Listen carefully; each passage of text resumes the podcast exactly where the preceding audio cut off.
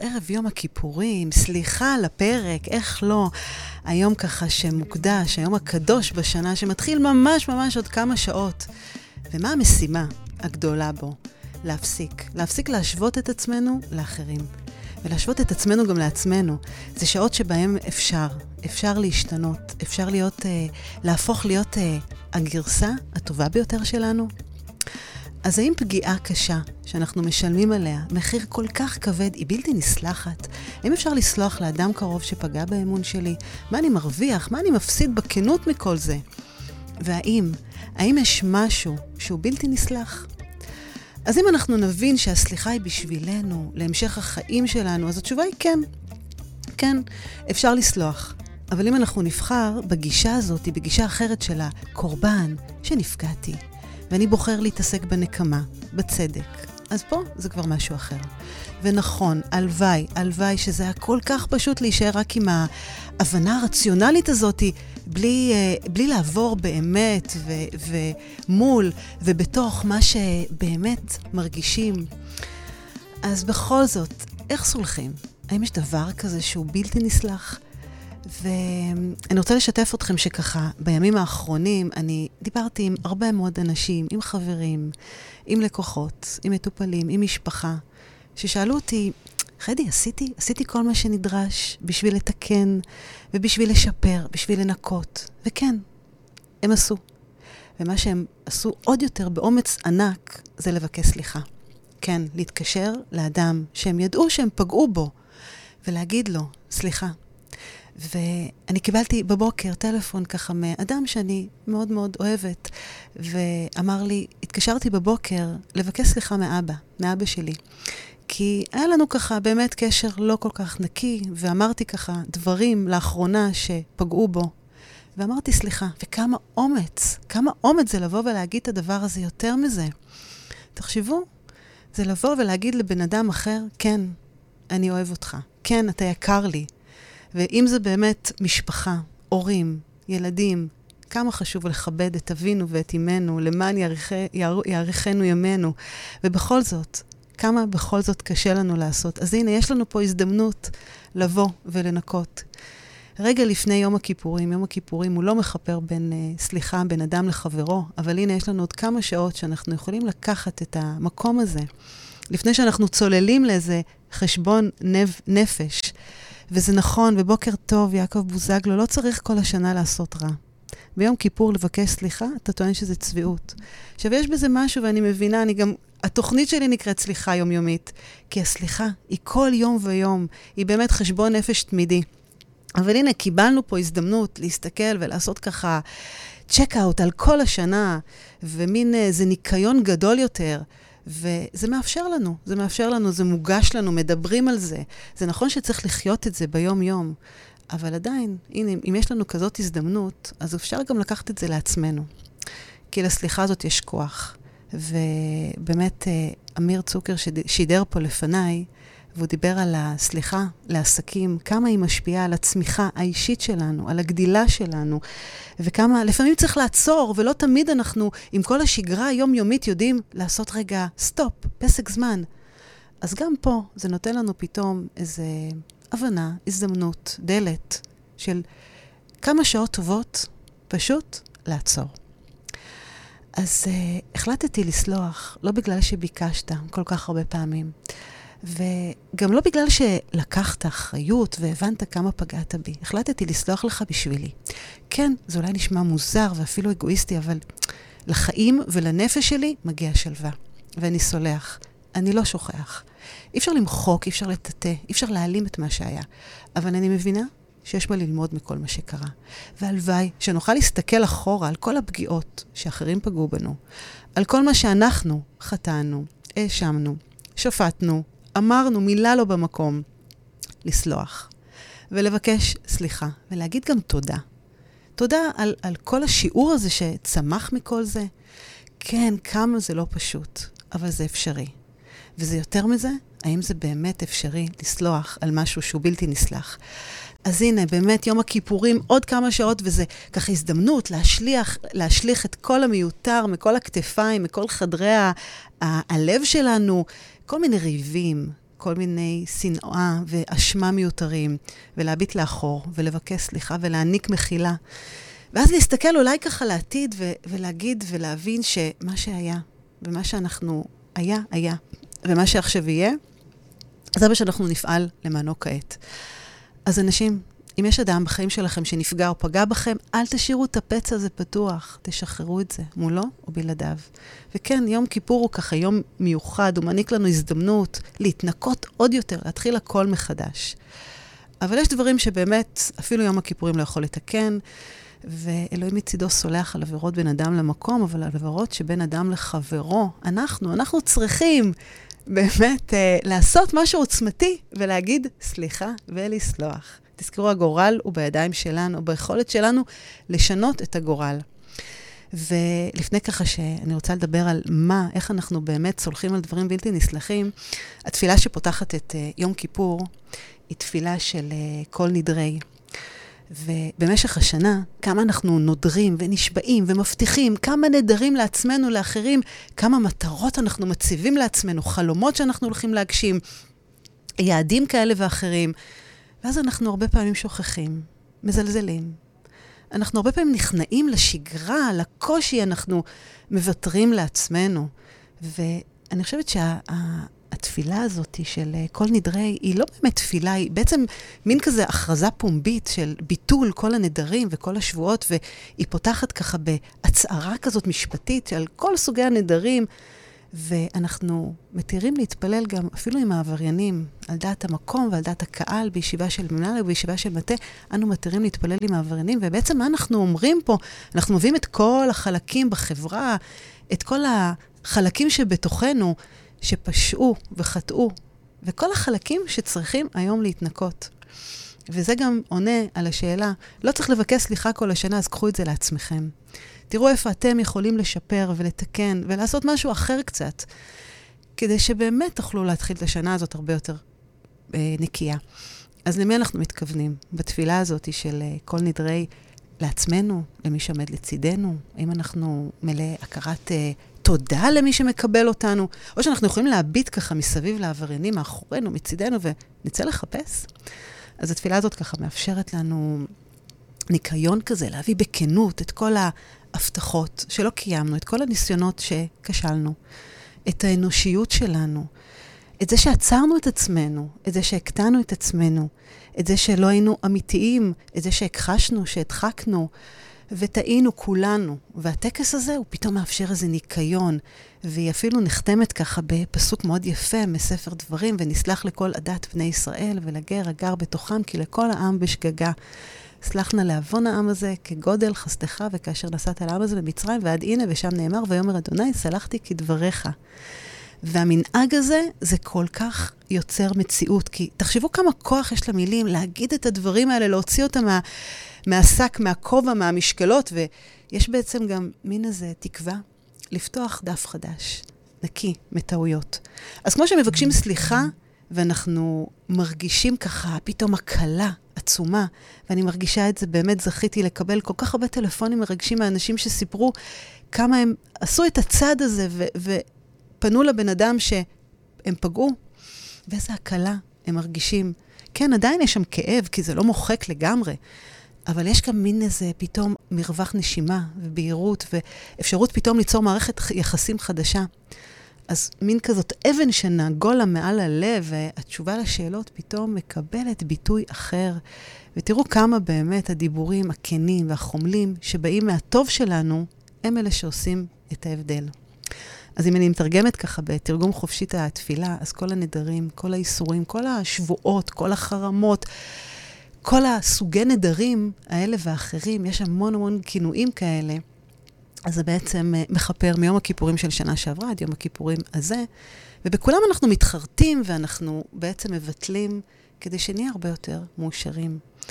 ושנצא באמת לשנה קצת יותר נקייה וטובה יותר. אז כמה פעמים אנחנו חושבים שסלחנו, ששחררנו את הכאב הזה, אבל כל יום הוא מתעורר איתנו ככה מחדש והולך איתנו לישון, ומנסים לנער אותו והוא חזק מאיתנו, ואנחנו משכנעים את עצמנו שזה בסדר, אפשר לחיות איתו.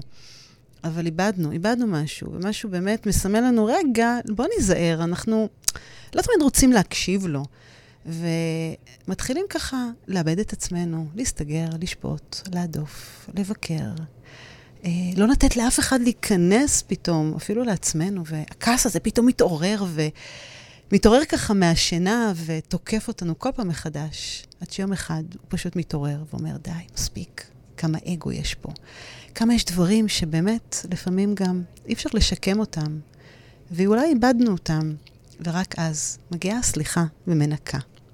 אז לפעמים באמת אנחנו מעריכים משהו רק אחרי שאנחנו מאבדים, ולפעמים גם משהו נשבר וכבר אי אפשר לתקן, ואז נותר לנו רק המקום הזה של הסליחה הזאת.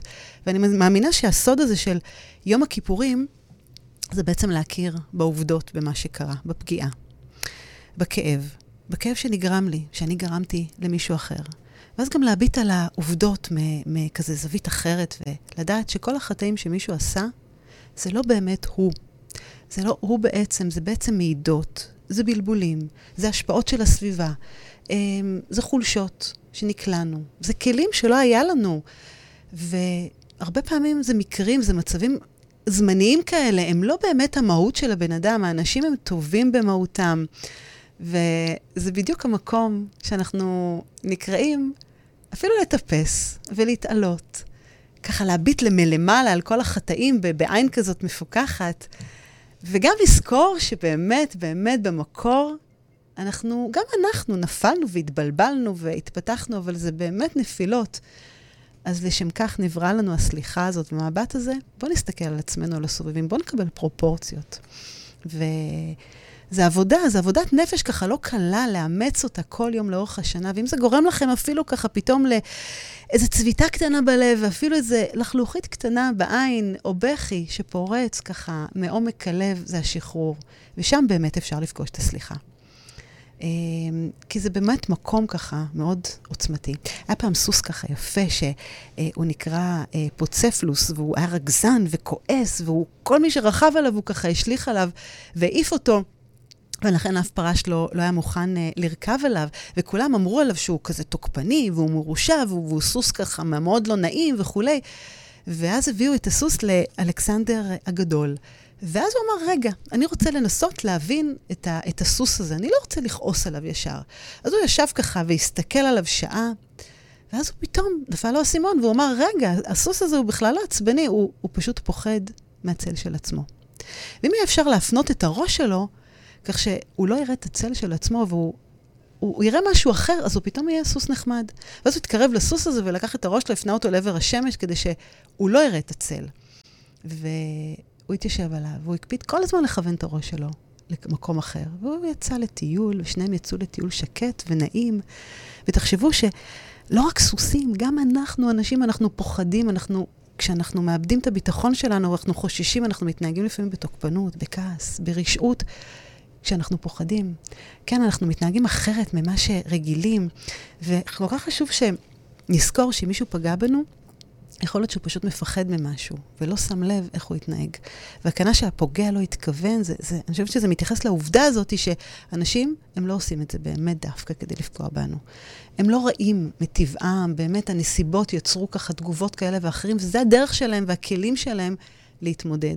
וזה לא פשוט לבוא ולסלוח ולשחרר שהאמנו, שעשינו, שבטחנו, שהתגוננו, שהיינו במקום כל כך לא טוב בשבילנו והקטנו את עצמנו, אבל את הגלגל אי אפשר להשיב אחורה, זה קרה. ומפה יש לכם בחירה, אם להמשיך לחיות עם העבר הזה ולהלקות את עצמכם, או ללמוד לקח ולהתחזק ולהבין מה אתם למדתם על עצמכם מתוך השיעור הזה. ויותר מזה, אם אפשר להיכנס לנעלי אחר בחמלה, אבל גם את החמלה, שימו לב עד איפה היא עוברת. יש גבול גם בשבילה. ולהתבונן ולגלות ולסגל באמת דרך כזאת אמיצה שיש בה המון המון התבוננות. אז כשסולחים ונפרדים ומשחררים, כן, מקבלים את החיים במתנה. אז הסליחה הזאת היא נבראה כדי לראות את הטוב, להאמין בטוב, לתקן, לשחרר משקולות ולדון לכף זכות וכולי. ואנחנו כל כך מבינים את זה, ובכל זאת, כמה קשה לנו לסלוח. וכמה קשה לנו לבוא ולשחרר פגיעה כזאת שהיא בלתי נסלחת. אבל אם אנחנו רגע נחשוב שהסליחה הזאת היא בשבילנו, אז האם יש דבר כזה בכלל שהוא בלתי נסלח? האם הוא קיים? אם אני יודעת שאני, אם אני לא אסלח, אני בעצם נפגעת פעמיים. כי נפגעתי מבן אדם שפגע בי, ואני ממשיכה גם לפגוע בעצמי, ואני מעכבת את החיים שלי, וזה משפיע על כל כך הרבה מעגלים. האם זה שווה? האם זה שיעור נכון? ואם אני סולחת למישהו אחר על משהו מאוד חמור וכואב, זה אומר שאני נותנת לגיטימציה למה שקרה? זה אומר שאני מצדיקה את ההתנהגות שלו? אז לא. זה אומר שאני שוכחת? לא. זה אומר שאני מרפה מעמדת הצודק, ואני מסתכלת כמה אני חכמה בשביל החיים שלי, בשביל השלוות נפש של עצמנו. ואם אני ככה בכלל הולכת ככה אחורה בזמן, להיזכר בכוח של הסליחה, אז תראו, יש לנו חודש ככה של חודש הסליחות, כמה מוקדש ביהדות לסליחות ולכפרות, ו... והשיא זה באמת היום, ערב יום הכיפורים, ורוב הסיפורים גם בתנ"ך מקושרים ליחסים של בין האלוהים לעם, אבל לא רק. קחו את סיפור יוסף והאחים שלו, וקחו את סיפור של אדם וחווה. אז אדם וחווה אכלו באמת מעץ הדת, אבל אולי הם לא גורשו בגלל שהם טעו ואכלו, אלא בגלל התגובה שלהם אחרי הטעות, האשמה. הם uh, יכלו להודות, הם יכלו להתנצל, יכלו לתקן, אבל במקום זאת, מה האדם אמר לאלוהים, האישה אשר... Uh, uh, uh, נחתה עמדי, היא נתנה לי מן העץ ואורחה. זאת אומרת, הוא בא והוא בכלל לא לקח אחריות, הוא ישר האשים אותה. כמה אנחנו מאשימים אחרים, הוא עשה לי, הוא גרם לי, הוא הכעיס אותי, הוא גרם לי להגיד מה, שגר... מה שאמרתי. הוא הוציא, הוציא אותי מהכל... מהכלים. אני אתמול שמעתי משפט כזה, הבן אדם הזה מצליח להוציא ממני דברים לא, לא טובים, רעילים. אף אחד לא יושב לנו פה ונכנס לנו לראש, או בא לנו עם איזה אקדח בקנה ואומר, עכשיו תגידו מה שתגידו. זה לא עובד ככה, זה רק אנחנו. וגם האישה, באדם וחווה, היא גם כן לא הודתה. ובמקום להודות באמת על מה שיש, התלוננו. ורש"י מסכם את זה בשלוש מילים ככה, כאן כפר בטובה. וזו הסיבה בגללה אולי שגורשנו בגן עדן, הכפיות טובה הזאת. אז לפעמים אנחנו טועים, אמרנו מילה, פגענו, אבל אל תקלקלו סליחה עם תירוץ, אל תאשימו, קחו אחריות. תמיד, אני הרבה פעמים שמעתי בן אדם אה, כן, ביקשתי סליחה, אבל הוא עשה ככה וככה. אז זה כבר לא שווה, זה כבר באמת מקום שלוקח אותנו ל... למין תירוצים ולא באמת הלקיחת אחריות הזאת. והסיפור של אה, יוסף ואחיו, כמה הוא מחל לאחים שלו שזרקו אותו לבור ומכרו אותו אחר כך לעבד במצרים, ואחרי שהפליל את אחיו הצעיר בנימין, שהם, בא, שהם באו למצרים, הוא פתאום ראה שזה כואב להם, זה מפריע להם, הם לקחו אחריות. והוא התנהג בפיוס, לא, ללא, ללא נקמה. ובמקום שיש אשמה, תזכרו, אין שפע. זה כאילו מישהו חסם לנו את העיניים ושם לנו איזה ככה אה, מטפחת שאנחנו לא רואים. יש תקיעות, יש חוסר בהירות. אז אם אנחנו מסתכלים על הסיפורים האלה, באמת, יש מקרים שהם בלתי נסלחים. ויש את חטא, חטא, חטא העגל הזהב, שאחרי... אמ, חטא העגל הזהב ושבירת הלוחות הברית, משה מקבל את הלוחות פעם שנייה, ואלוהים סולח, וכולנו נכשלים, ובכל זאת, לשם כך אני מאמינה שנבראה הסליחה. לתקן, לשפר, לעצור, לצמוח. כן צדיק שיעשה טוב ולא יחטא, תמיד יש דרך לתקן, אף פעם לא מאוחר מדי. ואם אני מדברת על מערכות יחסים, אז לא תמיד באמת אפשר לתקן ולהחזיר דברים למה שהיה, אבל אפשר תמיד לבנות מערכות יחסים חדשות. כי גם... לשחרר את העבר, זה הרבה פעמים אנחנו חושבים שאם אנחנו נסלח, אנחנו נחזור בדיוק לאותה נקודה שהיינו לפני. אז זה לא. אנחנו פשוט פותחים דף חדש ובונים מערכת יחסים חדשה, והיא לא תהיה לעולם אותו דבר. היא תהיה שונה, היא תהיה אחרת. והניסיון הזה באמת ללמוד ולתקן הוא כל יום ויום. זה הסליחה היומיומית, המקלחת של הסליחה, זה המידות הטובות, זה להכיר תודה. אז איך באמת אפשר לסלוח על משהו שהוא בלתי נסלח? תראו, הסליחה היא כל כך מורכבת, גם מהפן השכלי וגם מהפן הרגשי. ושם צריך לעשות את העבודה, לשחרר את הכאב, לרפא אותו, כי ברמה הרציונלית, כן, אנחנו מבינים את כל הסיסמאות, את כל המשפטים הכי מדויקים שיש על סליחה, ואני יכולה לבוא ולדקלם לכם פה עכשיו תורה שלמה של משפטים וציטטות של חוכמי הדורות שבאו ומדברים כמה חשוב לשחרר, וכמה זה לא בריא, וכמה זה רעל, וכמה זה בשבילנו וכולי. ואם אני, אני סולח, זה לא אומר שאני מוותר ואני משחרר וכולי. ובכל זאת, וואו, אנחנו לא מצליחים.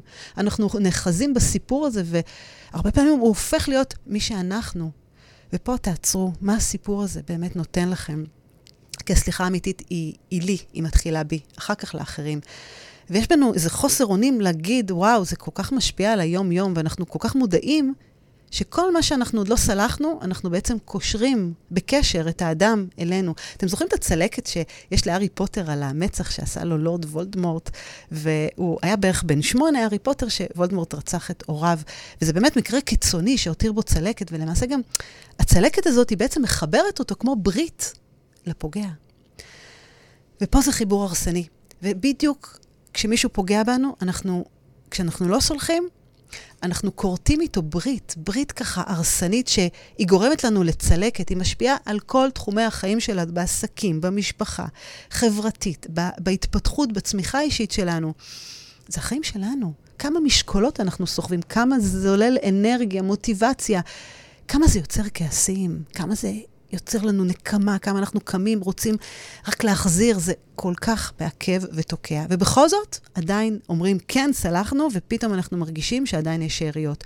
או אפילו לא מרגישים את זה, זה בתת מודע שלנו, אבל אם יש איזו תקיעות עדיין במקום מסוים, יכול להיות שזה יושב על שאריות שלא שחררנו ולא סלחנו.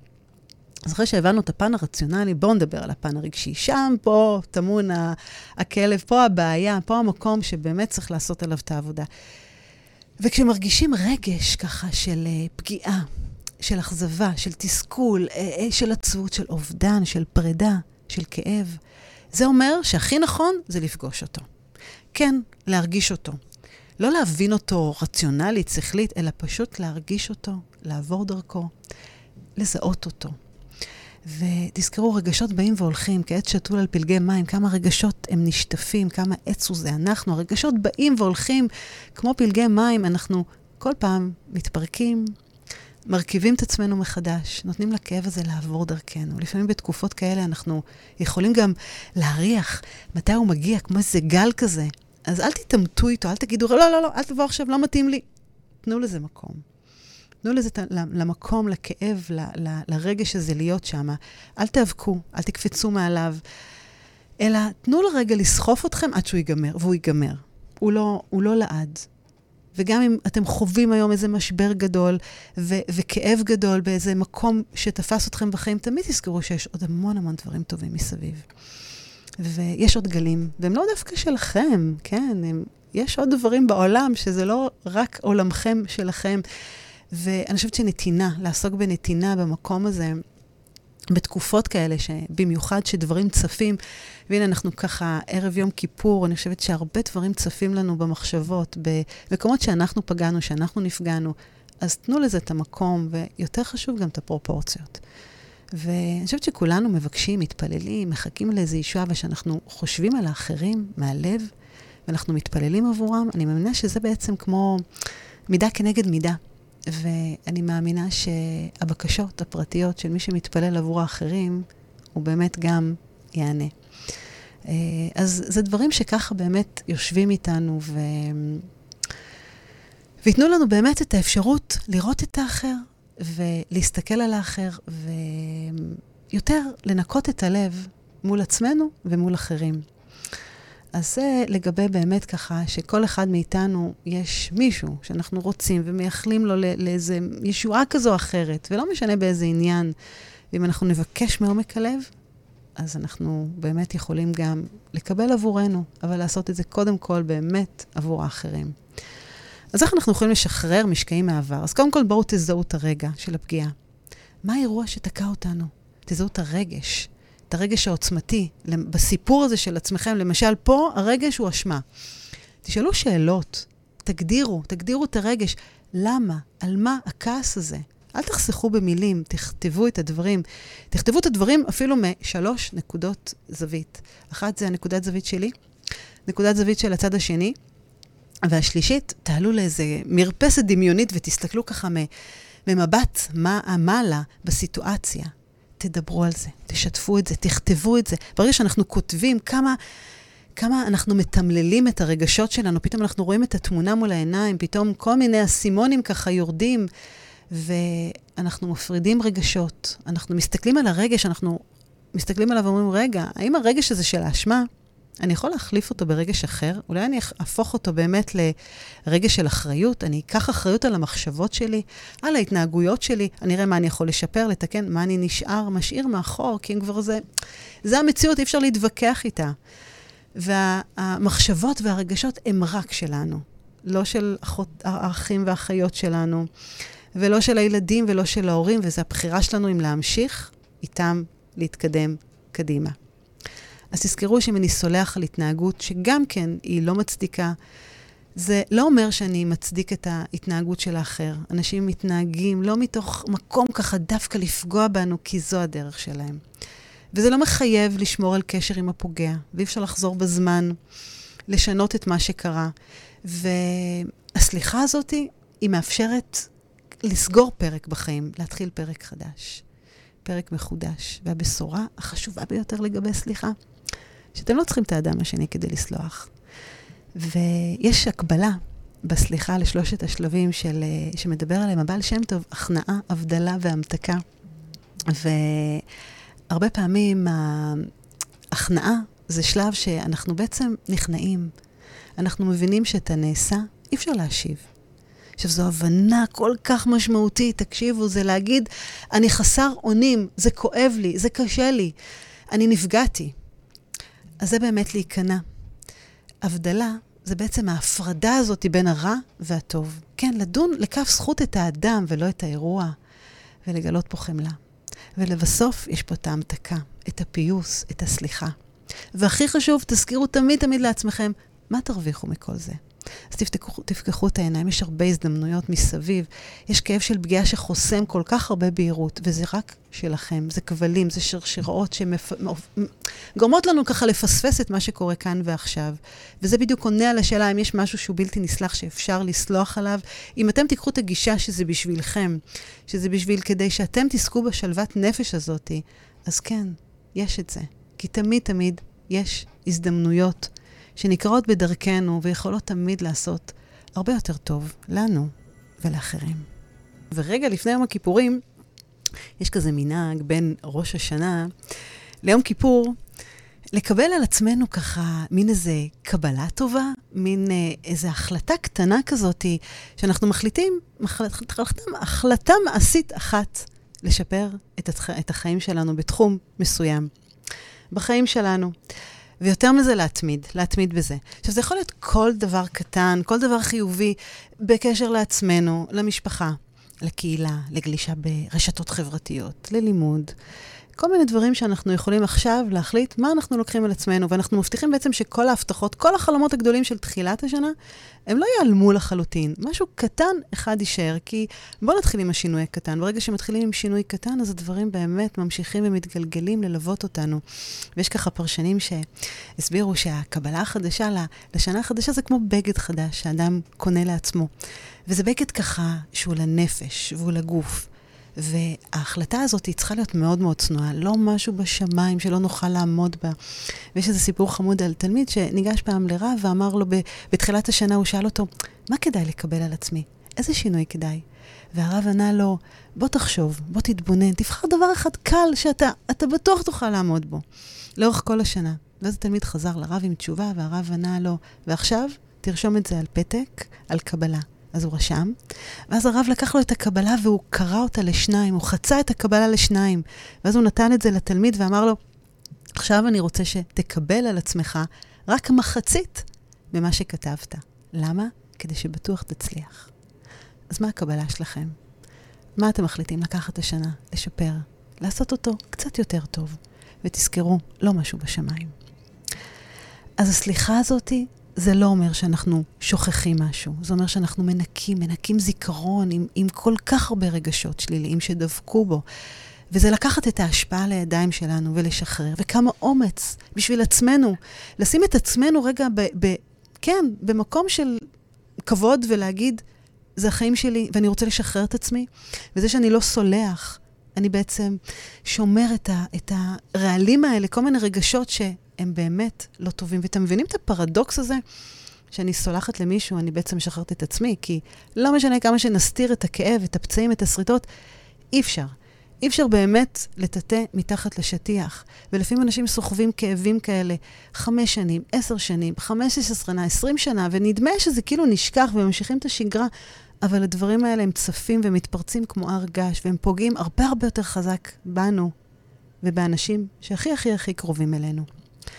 אז נכון, לא קל לסלוח. בטח שעל משהו שהפך לי את החיים, שגמר אותי, שבאמת עכשיו אני צריך לעשות שינוי כל כך כל כך משמעותי.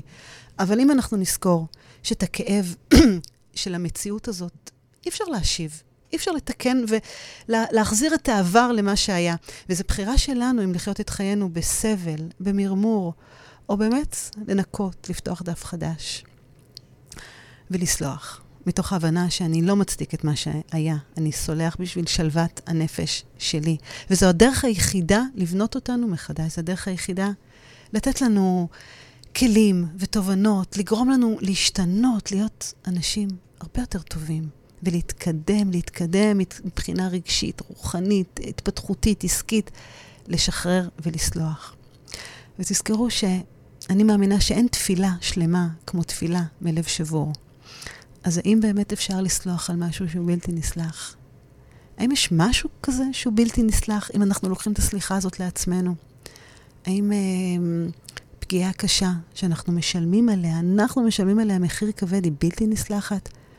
האם אפשר לסלוח לבן אדם שפגע באמון שלי, שבגד בי, ושאלת השאלות, מה אתם מרוויחים? מה אתם מפסידים? בכנות, תסתכלו על עצמכם בעיניים ותגידו, מה הרווח, מה ההפסד במקום הזה?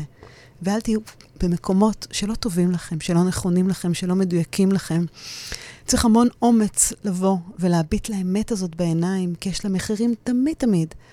אבל אני חושבת שאחד הדברים זה באמת לשחרר את הכעסים, ולהבין שהכעס הזה הוא רעל, הוא רעל שמחלחל, הוא משבש, הוא משפיע, הוא תוקע, הוא גורם ל... לשנאה, ללשון רע, לביקורתיות, ו... ופתאום ככה אנחנו מסתכלים על עצמנו ואנחנו אומרים, רגע, איך הגענו למצב כזה? זה לא אנחנו.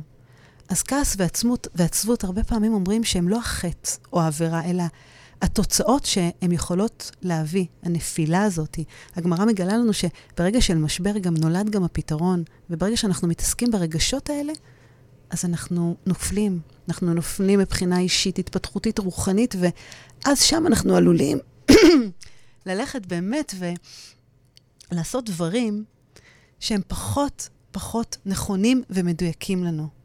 ובמקום הזה, חברים, תגייסו את החמלה. החמלה הזאת מאפשרת לנו לראות את המעלות של האחר. והחמלה זה באמת אחד הרגשות שמרפאים, מרפאים אותנו, לקבל עובדה של מה שקרה באותה סיטואציה, בלי לשפוט את האדם עצמו. ושאנחנו בחמלה, קודם כל קחו אותה לעצמנו, אחר כך לאחרים.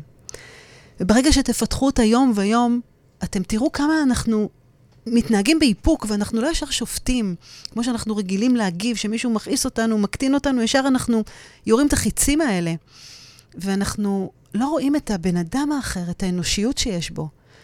וזה אומר שבאמת, קודם כל, כן, להגיד, נעלבתי, נפגעתי, אבל אני משחרר את הדברים האלה. כולנו בני אדם, כולנו מצטערים על משהו שעשינו, אף אחד לא גאה במה שעשינו. אנחנו מתביישים, אנחנו מתחרטים, אבל בשביל זה נבראה הסליחה הזאתי. והכעס והאשמה כל כך כבד, והוא עוצר אותנו. ובואו, אנחנו פה בחיים האלה כדי לעשות סיבוב אחד, ויום שחולף הוא עובר, וכל הפתגמים הידועים, אבל הוא באמת, אנחנו לא יודעים מה יהיה, אנחנו צריכים לחיות את הרגע, לחיות את היום. מה שהיה, היה, משאירים אותו מאחור. אין מה להתעסק בדברים שהם מיותרים, אין מה להאזין ולהשקות ו- ולהרבות בדברים.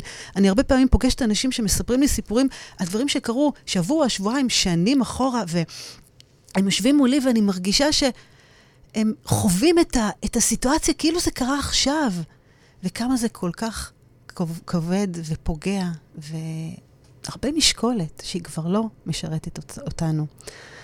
אז אני מאמינה שהסוד הזה של אה, יום הכיפורים, או הסוד הזה של הסליחה, זה להכיר בעובדות במה שקרה, בפגיעה, בכאב. כן, לשים אותו על השולחן, אבל גם להביט על העובדות, וגם uh, ממקום אחר, ולדעת שכל החטאים שמישהו עשה, זה לא הוא. זה לא באמת באמת הוא, זה מעידות, זה בלבולים, זה חוסר כלים, זה נפילות, זה שכחה, זה מקרים במצבים אה, זמניים כאלה, חולפים. זה לא המהות, זה לא בן אדם, הוא בן אדם, אנשים טובים ממהותם. ואני חושבת שזה בדיוק המקום שאנחנו נקראים לטפס ולהתעלות.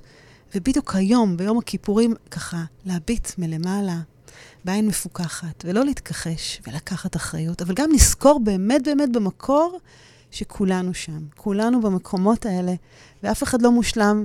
אנחנו בני אדם שמרגישים, ובואו נודה בזה, בואו נודה באמת הזאת. ומהמבט הזה, בואו תסתכלו על עצמנו ועל כל מי שיש. תקבלו את האחריות, תקבלו את הפרופורציות ותסלחו.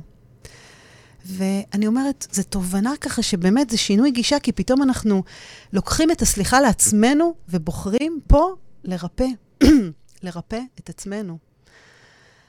אז אנשים, אם יש אדם בחיים שלכם שנפגע, או שפגע בכם, אל תשאירו את הפצע הזה פתוח. בואו נסלח. בואו נשחרר. כן, תסלחו יותר, תגלו חמלה. תרימו עכשיו את הטלפון לבן אדם שיקר לכם. בן אדם שאתם מרגישים שנאמרה מילה לא במקום. תהיו טובים יותר. ויותר מזה, קחו את הדלת הסליחה הזאת שעכשיו נפתחת, ואת שפת הסליחה, תשאירו אותה גם ביום שאחרי. וקחו לכם דבר אחד לשפר השנה, את הקבלה הטובה הזאת, החלטה אחת מעשית לשפר ולהתמיד בה. וכמו שנאמר בתפילת כל נדרי, ושנסלח לכל עדת בני ישראל ולגר הגר בתוכם, כי לכל העם בשגגה. ואם יש ככה בקשה ו... וככה תפילה שלי, שאנחנו נהיה בתקשורת כנה ואינטימית, ושנמצא את הכוח הזה ואת האמונה בתוכנו להאמין שכולנו נולדנו לאהוב, להיטיב, שניקח אחריות מלאה על המעשים שלנו, שנתחייב מעומק הנשמה באמת, באמת, באמת לתקן מה שדורש תיקון. כמה סבל אנחנו נמנע, כמה סבל מיותר, ואמן אמן שנזכה כולנו, כולנו, לחתימה טובה. ושנראה יותר את הטוב, ושנתמקד בטוב, ונהיה אנשים טובים יותר לעצמנו ולאחרים. אז אני רוצה לאחל ככה, באמת מעומק הלב, גמר חתימה טובה, שנה טובה. תודה שהאזנתם לעוד פרק בתוכנית סליחה יומיומית. אהבתם? דרגו אותי ב iTunes, תירשמו לפודקאסט, תשתפו עם חברים, והעיקר, אל תשכחו לבקר באתר שלי www.חדי.סליחה.coil. תקראו על הסדנאות שלי, תזמינו הרצאות ועל עוד דרכים שאני יכולה לעזור לכם לשחרר את העבר, לשחרר כעסים ולסלוח לעצמנו. אז נתראה בפרק הבא.